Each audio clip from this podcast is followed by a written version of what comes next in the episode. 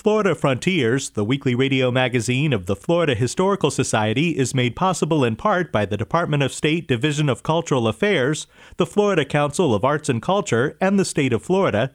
It's also made possible by the Jesse Ball DuPont Fund, the Rossetter House Museum and Gardens in Gallie, and by Florida's Space Coast Office of Tourism, representing destinations from Titusville to Cocoa Beach to Melbourne Beach.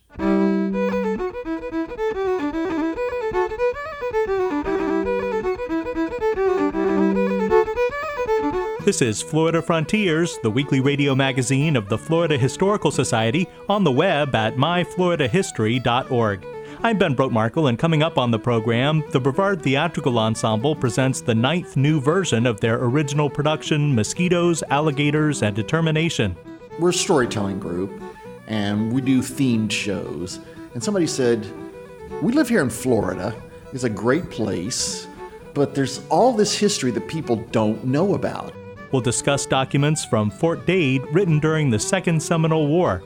These aren't the soldiers' letters, they aren't the journals from officers that we commonly look to, or historians rather look at when we're examining conflict and war. And we'll revisit the Space Shuttle Challenger disaster. All that ahead on Florida Frontiers. I have stood at the center of a hurricane. Imagine standing at the center of a Roman Colosseum that is 20 miles wide with walls that soar 10 miles into the sky, towering walls with cascades of ice crystals falling along its brilliantly white surface. That is what it is like to stand in the eye of a hurricane. The hurricane's truth is not revealed at once. You think you are seeing it within an hour after the wind starts, but your experience of the winds has just begun. Then the water joins in after hours of darkness. Deafening silence begins only to be followed by winds and rain, more powerful, coming from the opposite direction. Each year, the Brevard Theatrical Ensemble presents a new production of Mosquitoes, Alligators, and Determination, looking at different aspects of Florida history and culture. The ninth, all new version of the program is being presented at the Library of Florida History in Cocoa, with six performances during the first two weekends in August. Tickets are available online at myfloridahistory.org. Mike Mellon has been with the Brevard Theatrical Ensemble for 20 years and has performed in all nine productions of Mosquitoes, Alligators, and Determination. We're a storytelling group and we do themed shows. And somebody said, We live here in Florida.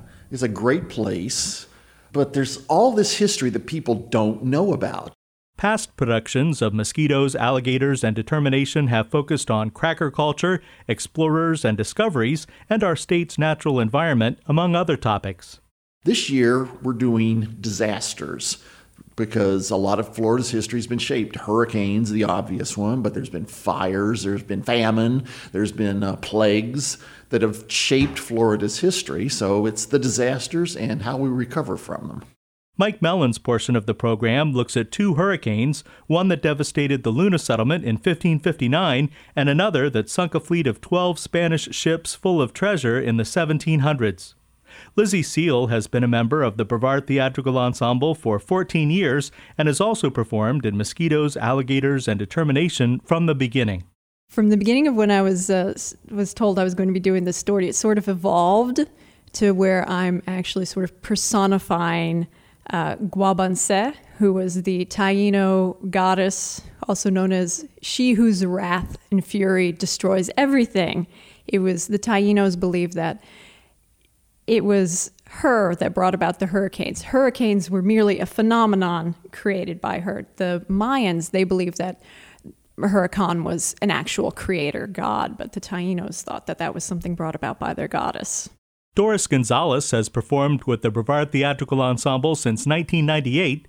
In the past, she has portrayed Ruth Bryan Owens, daughter of William Jennings Bryan and the first female senator from Florida, among other roles. Gonzalez says that the goal is to make Florida history accessible to a wide audience. Well, there's so much to Florida history, as we're all finding out. Um, I'm a transplant, so um, doing all this has put me more aware of what, where Florida has been and where it's going. And um, And it's really kind of fun to go in, and she'll give us a story, probably out of a chapter out of a book, and then we'll all go out and start getting on the internet, going through the libraries, and start try to find some of the story behind the story, so that we can make it a little bit more personal, so that when we tell the story, it's not just a history lesson, and it's fun, and as it should be. You know, which we never, you know, I remember my history lessons as kids were pretty dry. Uh, and I think we try to give it an approach where you know you're entertained, but you're also learning something, but you're not being force fed. For the new production of Mosquitoes, Alligators, and Determination, Gonzalez is telling the story of Dr. John Perry Wall, mayor of Tampa, and the first American doctor to make the connection between yellow fever and mosquitoes. When his wife and daughter died from an outbreak of the disease in 1871, Wall was motivated to find the cause. He started putting, you know, observations together, and he finally realized that the normal old little treetop mosquito was the one that brought disease because yellow fever and mosquitoes were there in the summer, and when the first frost came, they were gone. But nobody believed him. They thought his theory was just bunk um, until uh, Dr. Walter Reed, with the backing of the Army in 1900, then finally put everything together, and he gets the credit for having you know solved the mystery. But you know, Dr. Wall actually got there first, some 30 years earlier. Each production of Mosquitoes, Alligators, and Determination has important messages relevant to contemporary Floridians. The ninth production of the program celebrates how overcoming disasters makes us stronger. I have seen tempests, when the scolding winds have rived the knotty oaks, and I have seen the ambitious ocean swell and rage and foam to be exalted with the threatening clouds. But never till tonight, never till now, did I go through a tempest dropping fire. Either there is a civil strife in heaven, or else the world, too saucy with the gods, incenses them to send destruction. Travis O'Beer has been with the Brevard Theatrical Ensemble since 2009. This year, he's doing a story about the Jacksonville Fire of 1901. The main theme of the story is like basically what happens in today's world. We have a lot of tragedies going on, but we don't let the tragedies overcome us. We rebuild, we regroup, and that's why I think the human nature it's not lacking anymore. I think it, as time goes by, it'll get even stronger, and our resolves will go stronger. And really, I think that's what's going to make the world a better place. Lady Gail Ryan is founder and director of the Brevard Theatrical Ensemble and the driving force behind Mosquitoes, Alligators, and Determination. Ryan was born in 1929, so she did not witness the hurricane of 1926. The storm became part of her family lore, though, and influenced the theme of this year's production. The history of Florida has been shaped by these disasters. The hurricane. I've been through quite a few hurricanes. I did not go through the 1926 hurricane, um, but my family did. And they talked about it, but I really didn't realize what it would look like at 10 feet of water to come flooding in and floating by. I brought this evening a chair that my mother saved from the hurricane that was floating down the road, and Miami was crushed. Um, all the houses were blown. It had taken two years to put the things up. And so that's one of the things that I wanted to uh, find out more about that 1926 hurricane. Then discovered that it went on up to Okeechobee and, and how hurricanes work. And I became so fascinated in this, I could not let it down. A native Floridian, Lady Gail Ryan hopes that the Mosquitoes, Alligators, and Determination program will help audience members feel more connected to our state. We're responsible for our environment. We're responsible for what we do and what we do to Florida. And right now we're in big problems, and, uh, and that's part of our program at the end. What are you doing? Because this land is your land as well as my land. What are we doing to clear those beaches? What are we doing to be an active part of this community? Not sit in their side in the air condition, but be an active part of supporting Florida and its environment. The Brevard Theatrical Ensemble is performing the ninth all new production of Mosquitoes, Alligators, and Determination at the Library of Florida History in Cocoa. Tickets are available online at myfloridahistory.org. This land was made for you and This land is your land, and this land is my land. From California to the New York Island, from Redwood Forest to the Gulf Stream waters. This land was made for you and me. When the sun comes shining, then I was strolling, and the wheat fields waving, the dust clouds rolling, the voice coming chanting, was lifting. This land was made for you and me. This is Florida Frontiers, the weekly radio magazine of the Florida Historical Society. I'm Ben Brotemarkle. Visit us anytime on the web at myfloridahistory.org to subscribe to our journal, the Florida Historical Quarterly, watch archived episodes of our television series, Florida Frontiers, find great books on Florida history and culture, and much more. You can also visit myfloridahistory.org to make a reservation for the Florida Historical Society annual meeting and symposium to be held aboard the Carnival Sensation May 18th through 22nd, 2017. The ship leaves from Miami, spending a full day in Key West, visiting historic sites such as the Harry S. Truman Little White House and the Ernest Hemingway House. From there, we'll go to Cozumel to visit the spectacular ancient Mayan city of Tulum. The theme for this conference cruise is Islands in the Stream, exploring history and archaeology in Key West and Cozumel. In addition to the exciting excursions, the event features paper presentations and roundtable discussions on board ship. One of the featured speakers will be Robert Kerstein, award winning author of the book Key West on the Edge Inventing the Conch Republic. Also featured will be Sandra Starr, senior researcher emerita from the Smithsonian Institution, presenting the paper Maya Mariners, the Yucatan, and Florida, a researcher's tale of seduction into the cross Gulf travel theory. You don't want to miss this exciting Florida Historical Society annual meeting and symposium aboard the Carnival Sensation. Cabins are going quickly. Visit myfloridahistory.org for more information. Islands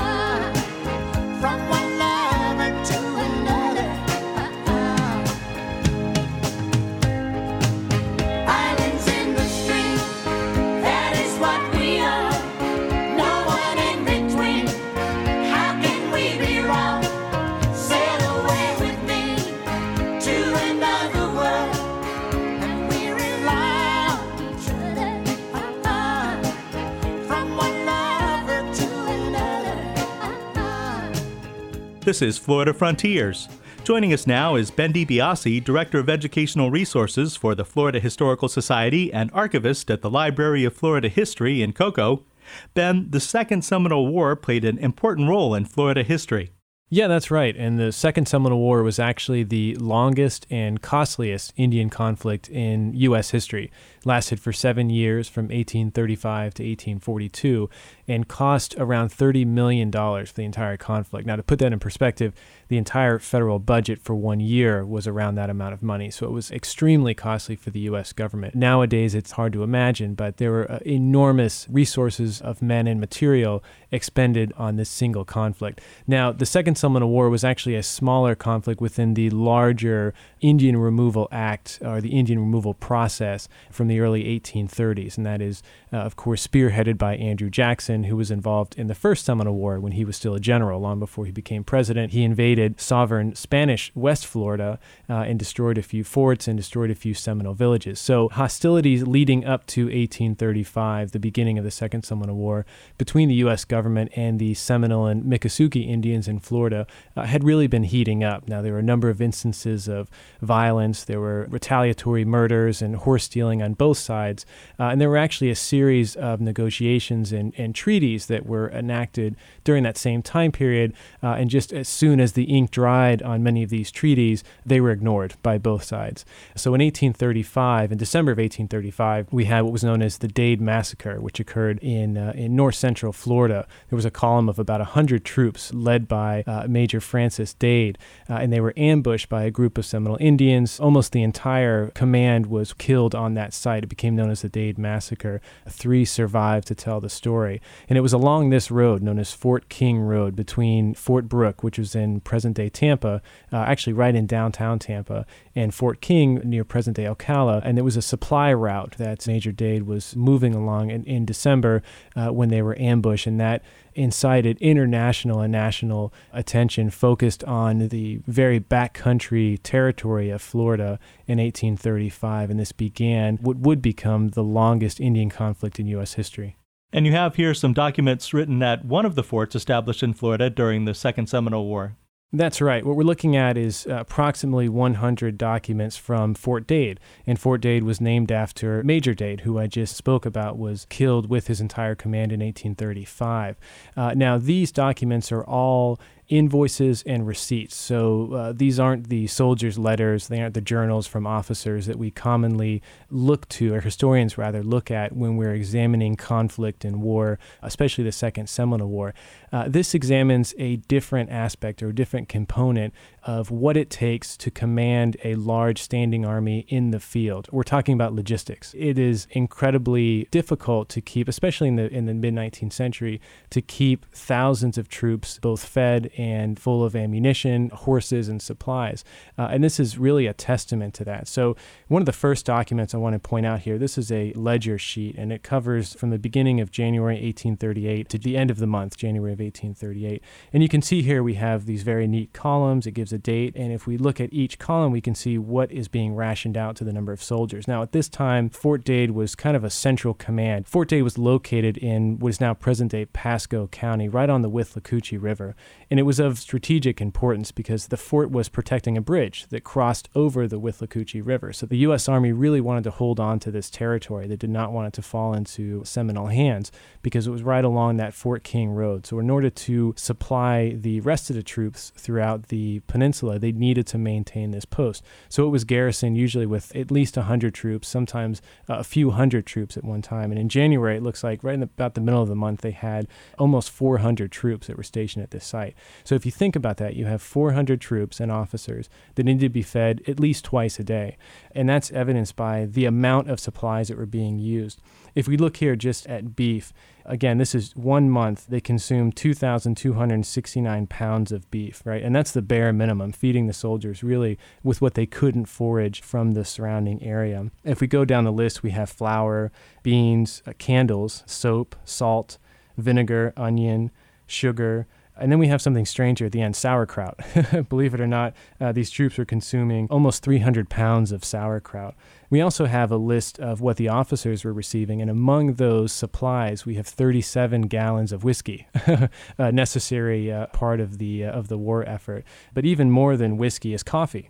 Uh, the soldiers were consuming over 6,000 pounds of coffee in one single month. Now, we're looking at this at this large ledger, and if you notice, it's all handwritten, uh, and it's handwritten with ink. so they also had to have those kind of supplies. Everything you could imagine had to be brought into the backcountry. There were no settlements in this area. There was no general store. Everything was shipped in by the U.S. Army and by the volunteer regiments.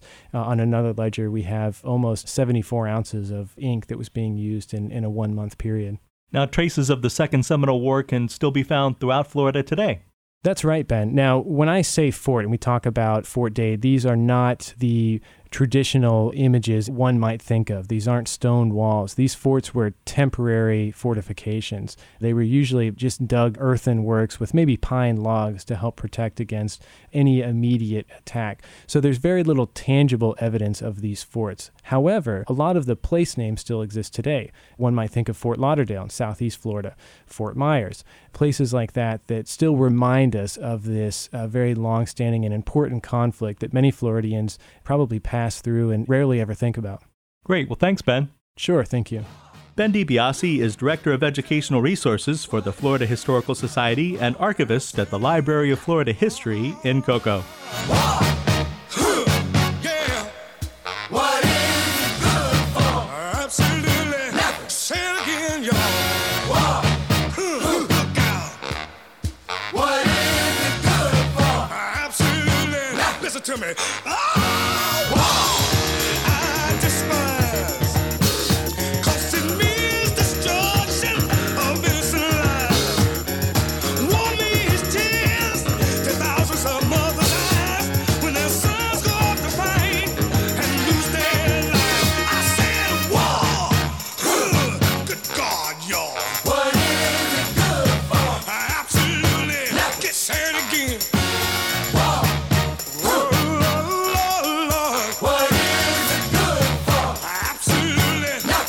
To me.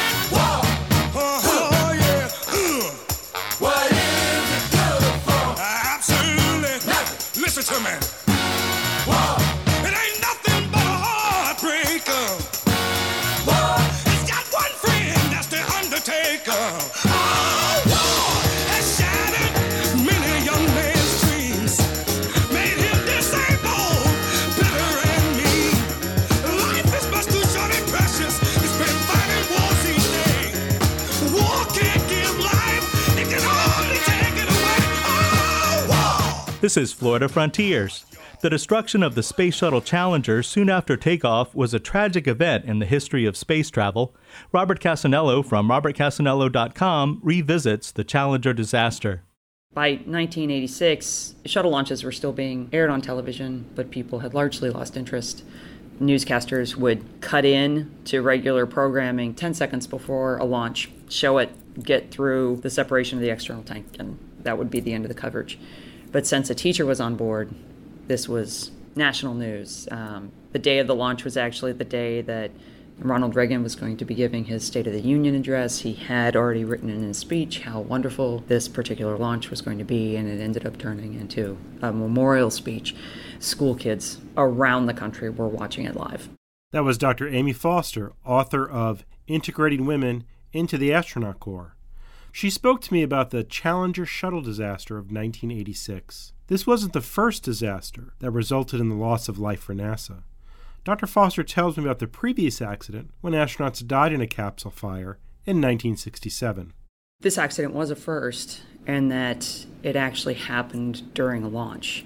The astronauts were not yet in space, but the previous astronaut loss of life was Apollo 1, and that was a ground test. The three astronauts were sitting in the Apollo 1 capsule, just simply conducting tests. And NASA was up against a, a timeline to get men on the moon by the end of the decade. And so they actually decided to combine some tests that day. They were going to pressurize the capsule. They were going to put all three astronauts in there. They were going to do some communication tests, and they were also going to do a plugs out test, which means that the capsule was running on its own power, meaning plugs out, it's unplugged.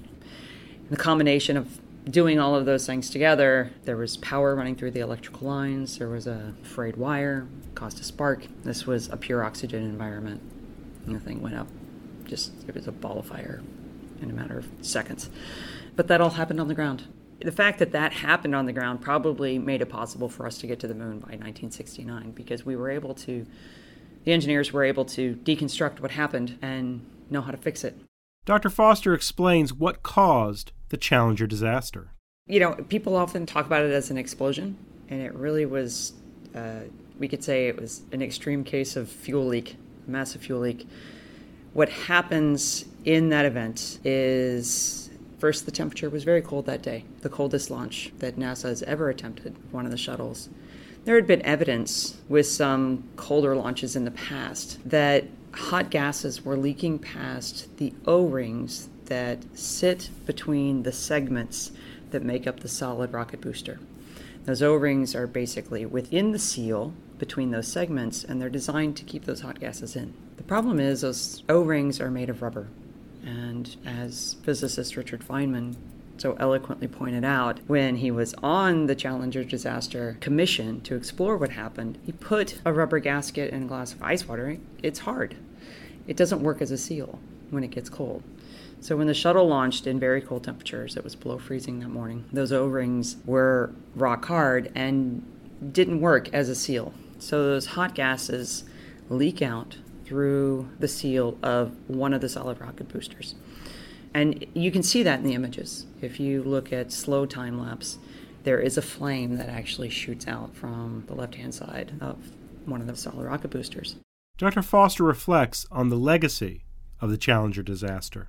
I think for NASA, that's where the lessons really are most strongly felt.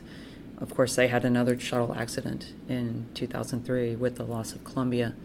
There were again questions of whether the right decisions were made at the time about whether the engineers took all of the steps that they should have to protect that crew. There had been evidence that some foam off of the external tank had hit the leading edge of the left wing, and it may have caused enough damage to become a risk during landing.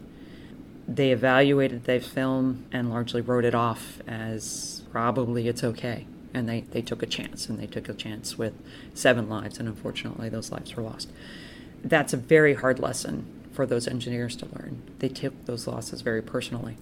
And so I think as NASA moves forward, those reminders are constantly in their minds that they have a responsibility to the people they put on board to build the safest, best vehicle they can. That was Dr. Amy Foster, and I'm Robert Cassanello with Florida Frontiers. You've been listening to Florida Frontiers, the weekly radio magazine of the Florida Historical Society. Please join us right here again next week. You can also listen online at myfloridahistory.org or as a podcast. Check your local PBS schedule for our television series Florida Frontiers and watch archived episodes of that program at myfloridahistory.org. Production assistance for Florida Frontiers comes from Ben DiBiase and Robert Cassanello. The program is edited by John White. Have a great week. I'm Ben Brotemarkle.